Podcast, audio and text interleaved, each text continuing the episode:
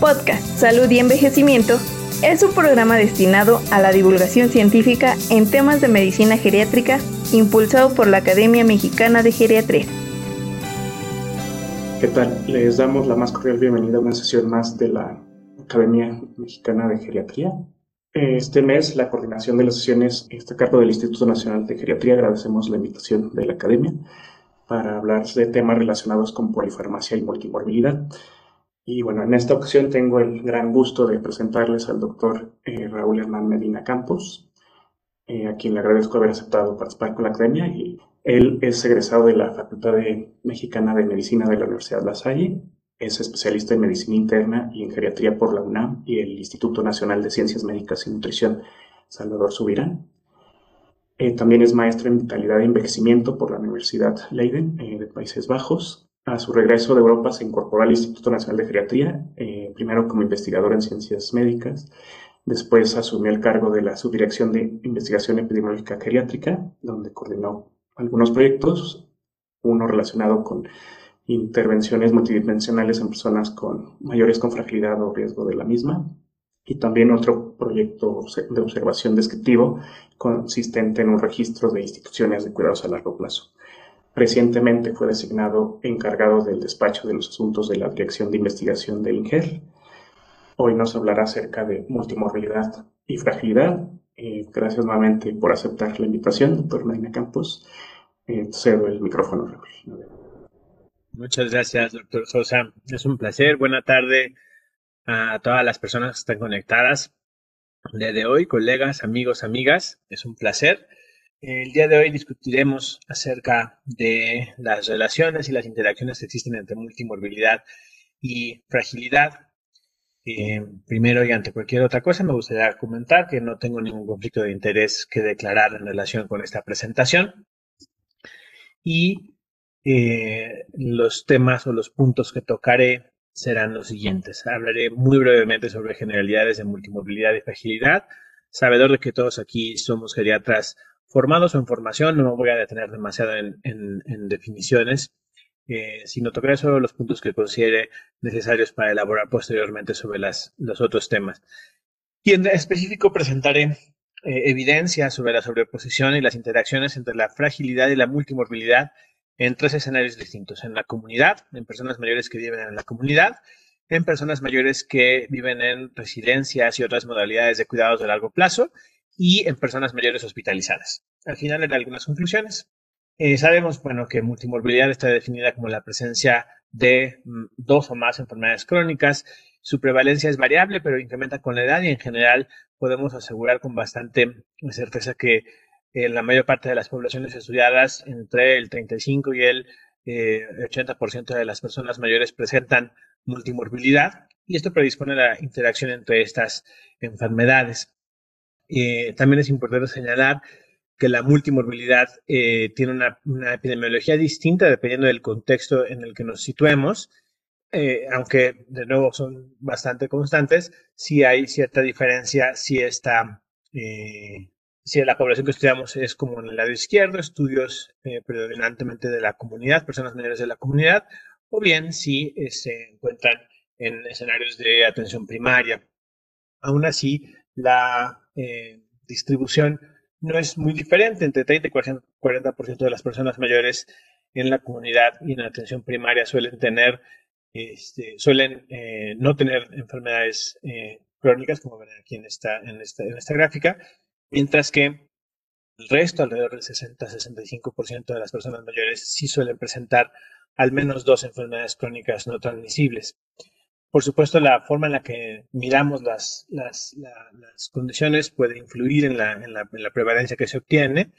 Eh, ya en otras sesiones hemos revisado eh, cómo los, eh, frecuentemente en estudios epidemiológicos se utilizan índices como el índice de Charlson u otros para estimar el número de enfermedades crónicas presentes de manera simultánea, pero dependiendo del instrumento esto puede generar cierta variación.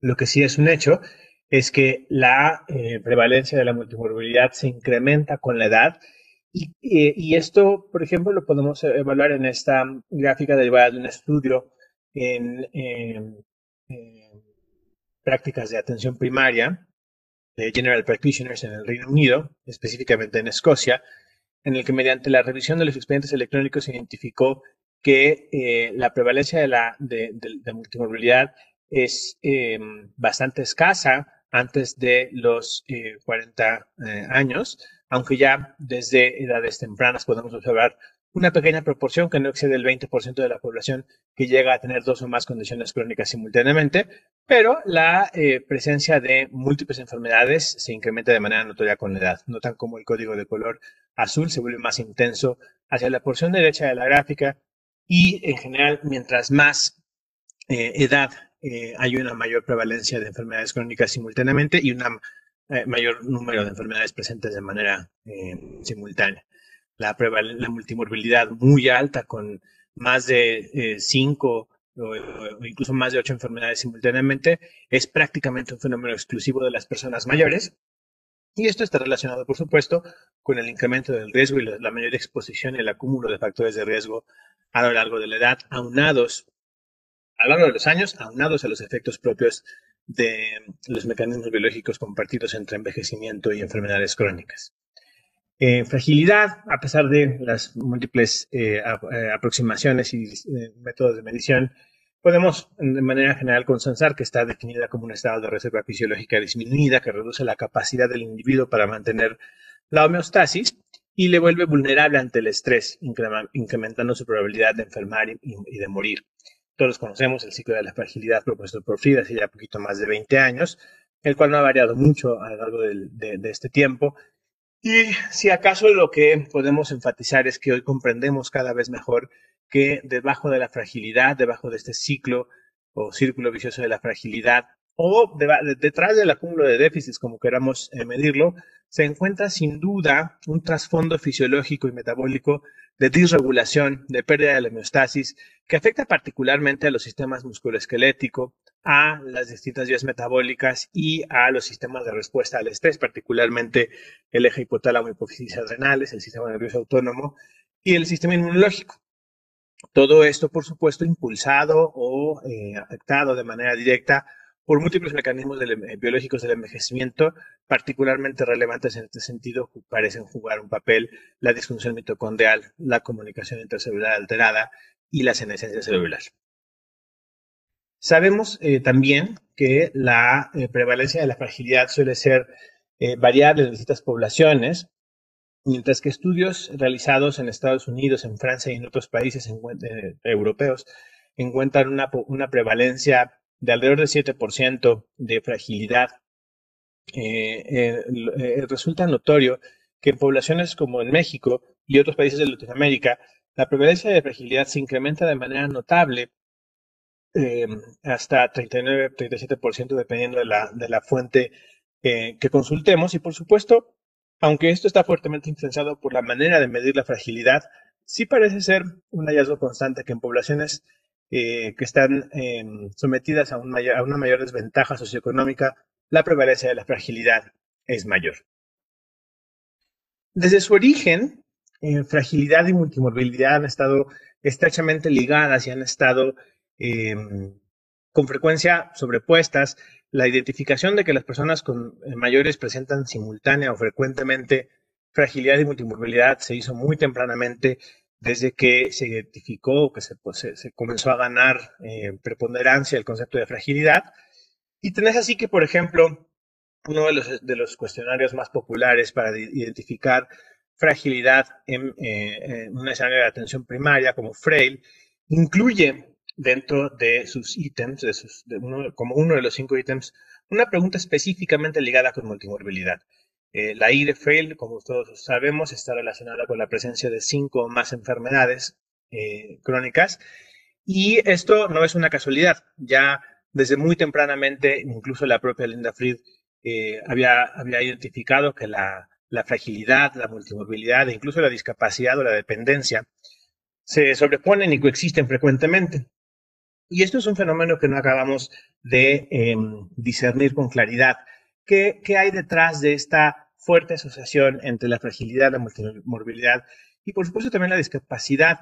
Aunque yo aquí interpretaría esto de, esta discapacidad como, como dependencia. Recordemos que el término, eh, existe una dificultad en la traducción del término disability hacia el español y que la, forma más, eh, el concepto más aproximado en traducción es dependencia, según la forma en la que se mide.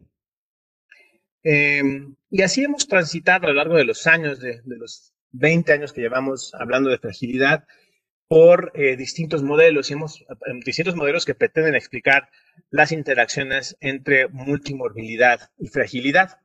Así, ya desde eh, poco después, un par de años después de publicar su modelo de fragilidad, encontramos que Linda Friedman había identificado la coexistencia y la sobreposición de estas tres entidades, fragilidad, discapacidad o dependencia y multimorbilidad, pero argumentaba que esto era eh, sin duda una, coexistencia o una asociación, pero que no, de ninguna manera indicaba que eh, fueran conceptos em, intercambiables o que fueran sinónimos. Posteriormente se, postuló que la fragilidad y la multimorbilidad tenían interacciones y compartían factores de riesgo que tenían como desenlace o como uno de sus, desenlaces primarios la aparición de, dependencia. Y este fue, ha sido un modelo preponderante durante em, em, eh, también eh, la, última década. Recientemente, también eh, este grupo de autores eh, en, esta revisión propusieron que en realidad la fragilidad es más bien un concepto sombrilla, un concepto eh, más incluyente, dentro del cual se desarrollan, por supuesto, los factores de riesgo para multimorbilidad y discapacidad. Lo cierto es que no tenemos una conclusión específica al respecto y la, la, evidencia nos sugiere que en realidad tanto la fragilidad como la multimorbilidad comparten eh, factores de riesgo, comparten mecanismos eh, y además están fuertemente influenciados por el envejecimiento, por el proceso del envejecimiento como fenómeno biológico y a su vez incrementan cada una por separado el riesgo de discapacidad o de dependencia y cuando interactúan o coexisten parece que ese riesgo se incrementa más como vamos a ver en un momento más y no solamente el riesgo de dependencia sino otros desenlaces adversos. Eh, ¿qué, evidencia hay de esto al respecto? Eh, me gustaría presentarles algunos eh, estudios muy interesantes al respecto. el primero de ellos es una revisión sistemática que incluyó estudios longitudinales de envejecimiento y otros estudios transversales realizados primordialmente en el escenario de comunitario, es decir, personas mayores que residen en la comunidad y que eh, identificó en total 25 diferentes em, eh, artículos eh, o 25 diferentes estudios en los que se evaluó la presencia de fragilidad y de multimorbilidad. Y resulta interesante, en primer lugar, observar la distribución. Para empezar, la multimorbilidad fue mucho más frecuente que la fragilidad en términos generales. El 42% de la población, que, corresponde a poquito más de 6.200 personas eh, tenían multimorbilidad ya una vez haciendo el pool de todos los estudios. Y eh, de fragilidad, el 9% de la población tenía esta, esta condición. El 49% de manera notoria eh, de, la, de, la, población acumulada no tenía ni fragilidad ni multimorbilidad. Esto es un fenómeno relevante al que quiero regresar en un momento más. Pero por ahora quiero llamar su atención a la distribución de la fragilidad y la intersección de, ambos conjuntos. Noten cómo del 9% de las personas con fragilidad existe una sobreposición. Más de la mitad de las personas con fragilidad tienen también de manera simultánea multimorbilidad. Pero si, observamos el patrón de sobreposición de ambos conjuntos, sin duda son mucho más personas con fragilidad que también tienen multimorbilidad y no tantas personas multimórbidas que también tienen fragilidad. Ahora, y esto, esto llama la atención a este fenómeno porque lo, vamos a observar replicado en eh, la, mayor parte de los estudios que les voy a presentar. Eh, digamos, en términos de reciprocidad, es mucho más común que las personas mayores con fragilidad tengan multimorbilidad, mientras que la prevalencia de fragilidad no suele ser mucho mayor, eh, ni siquiera que en la población general, entre personas con multimorbilidad. No olvidemos, sin embargo, y por eso quería regresar a este, a este, a este número, que en, en este metaanálisis, en esta revisión sistemática, eh, perdón, eh, el 49% de las personas incluidas en los distintos estudios no tenían eh, ni fragilidad ni multimorbilidad, lo cual nos debe recordar sin duda que las, em, cuando hablamos de multimorbilidad y de fragilidad, hablamos solamente de una proporción de personas mayores del total de la población. Por supuesto, es una población muy relevante porque sin duda es la población de personas mayores que más recursos en salud consumen, que más atención requieren y que mayor seguimiento eh, necesitan en el sistema de salud, pero no olvidemos que en la comunidad hay una buena proporción variable, pero alrededor de la mitad de las personas mayores que no tienen ninguna de estas dos condiciones.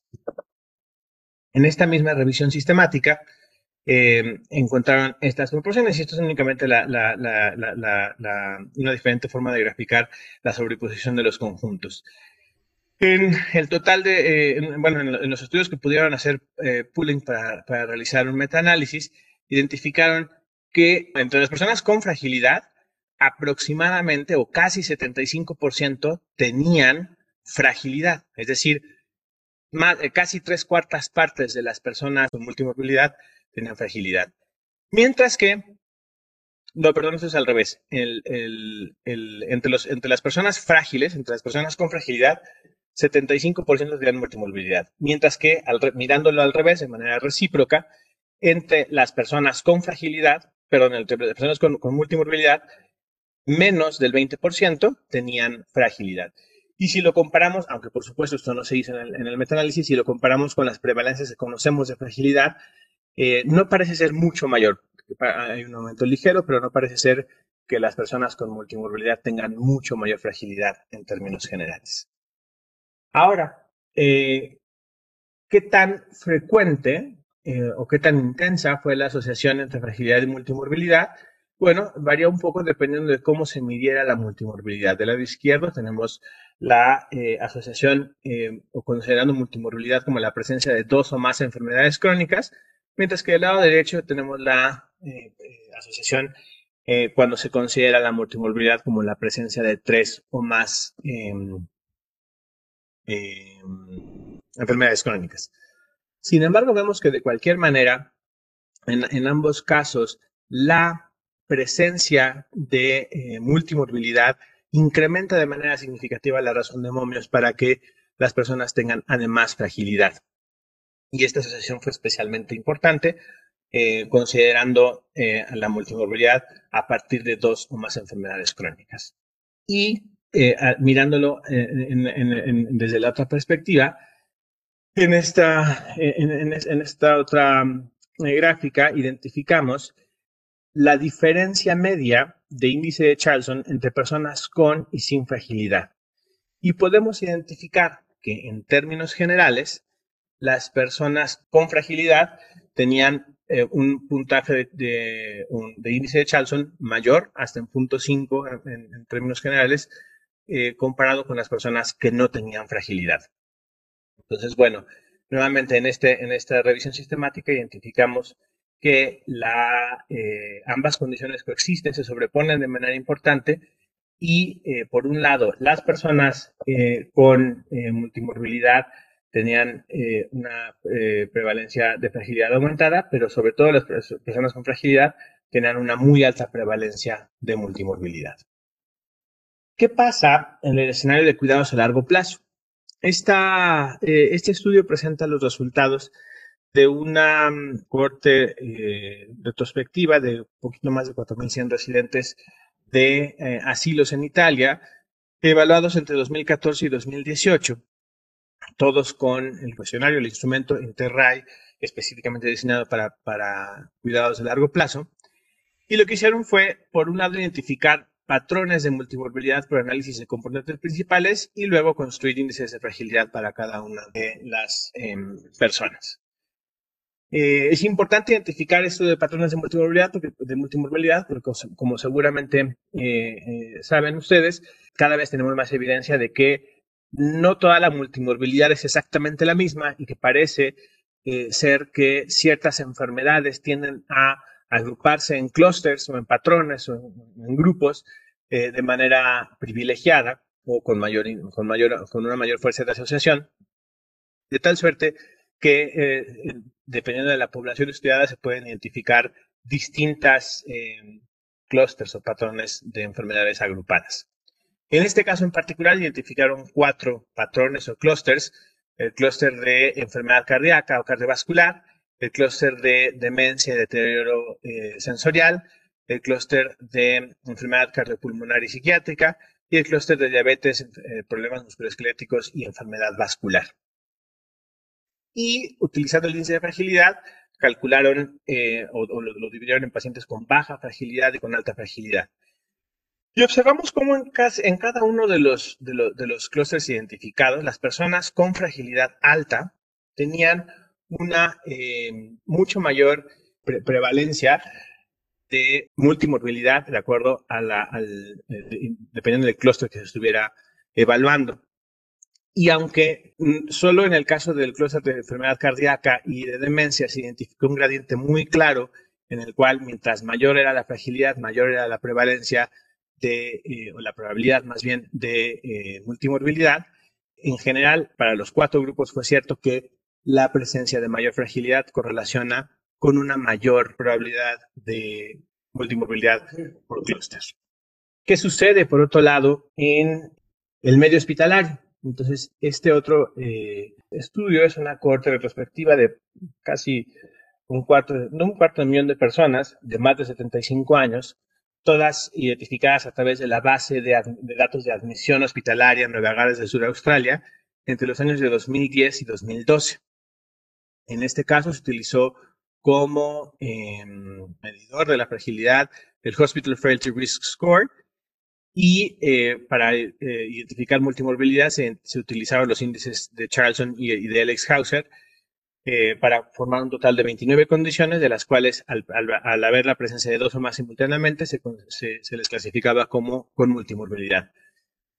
para la clasificación se utilizó la hospitalización índice, pero también las hospitalizaciones de los dos años previos cuando la información estaba disponible. Y aquí arriba a la izquierda les presento cómo se distribuyeron las em, condiciones. Vemos que eh, el 31.8% de las personas no tenían ni eh, multimorbilidad ni fragilidad. 14.7% de la, de la población tenía multimorbilidad pero no fragilidad. 19.9% de la población tenía fragilidad, pero no multimorbilidad, y el 33% restante tenía ambas condiciones presentes. Y este fue el grupo, cuando estaban ambas condiciones presentes, en el que mm, con mayor eh, intensidad se analizaron los desenlaces y contra los que se comparaban todos los demás. Aquí tenemos el riesgo relativo acumulado de tres desenlaces diferentes de acuerdo a la presencia de eh, ninguna o de ambas condiciones o de solo fragilidad o solo multimorbilidad. Y observamos que para los tres desenlaces eh, estudiados, que fueron mortalidad a 30 días, estancia hospitalaria prolongada y readmisión o reingreso hospitalario en los siguientes 30 días posteriores al egreso, la presencia de ambas condiciones de fragilidad y multimorbilidad incrementaba eh, significativamente el riesgo comparado con quienes no tenían ninguna de ambas condiciones. Cada una por sí sola, es decir, la fragilidad sola y la multimorbilidad sola, también incrementaban con distinta fuerza el riesgo de, estos desenlaces. Sin embargo, para los tres desenlaces, el riesgo más alto era cuando coexistían ambas condiciones. Entonces, a partir de aquí, eh, se identifica que la coexistencia o la presencia simultánea de fragilidad y de multimorbilidad incrementa de manera significativa dos eh, desenlaces adversos relacionados con hospitalización. Por último, eh, me gustaría presentarles un estudio que realizó un seguimiento longitudinal. Este, este estudio presenta los resultados de una cohorte de atención primaria en Cataluña. Muy interesante porque es una cohorte muy grande eh, en la que la muestra final fue eh, casi un millón y medio de personas mayores seguidas en el sistema de atención primaria en Cataluña entre los años 2009 y 2012, si no me equivoco. El objetivo de, este estudio fue identificar la dinámica o la evolución en el tiempo y las transiciones de la eh, multimorbilidad y la fragilidad en esta población. En esta primera gráfica observamos la, población completa, perdón, el seguimiento fue de 2010 a 2019.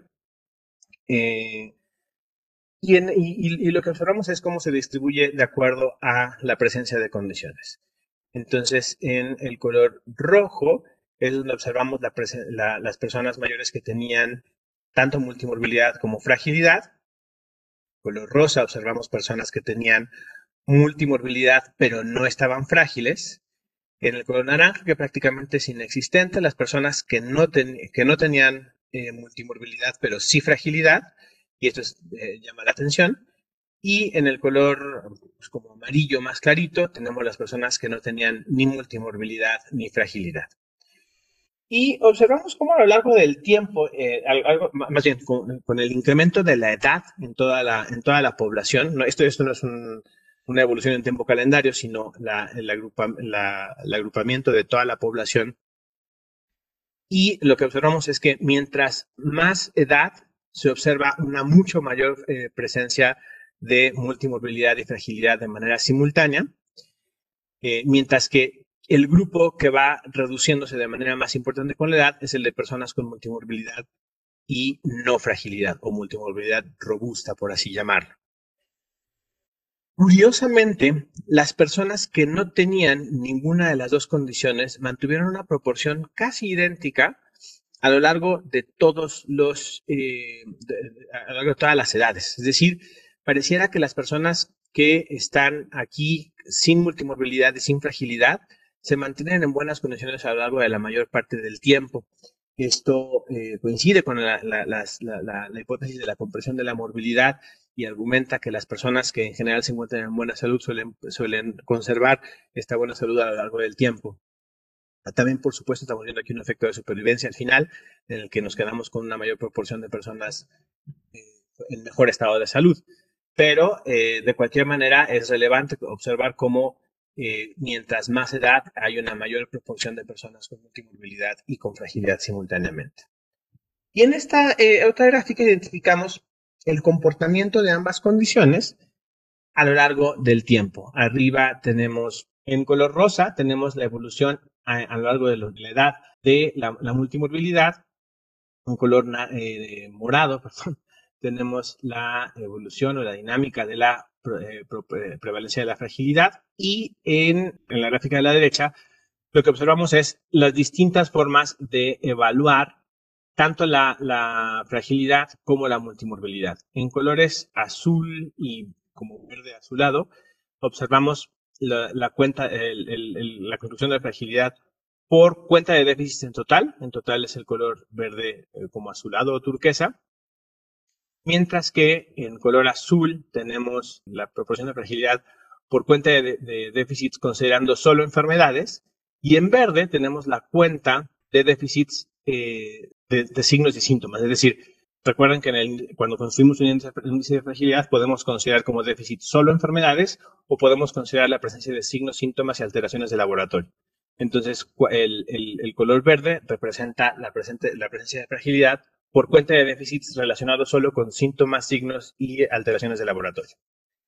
Y en color naranja, la prevalencia de multimorbilidad por eh, esta eh, cuenta de enfermedades SNAC. Es eh, interesante observar cómo a lo largo de los años la mm, prevalencia de multimorbilidad se mantiene bastante estable en el seguimiento no así la de fragilidad, que se incrementa tanto para hombres como para mujeres, y mientras más edad, la prevalencia de la fragilidad se va incrementando.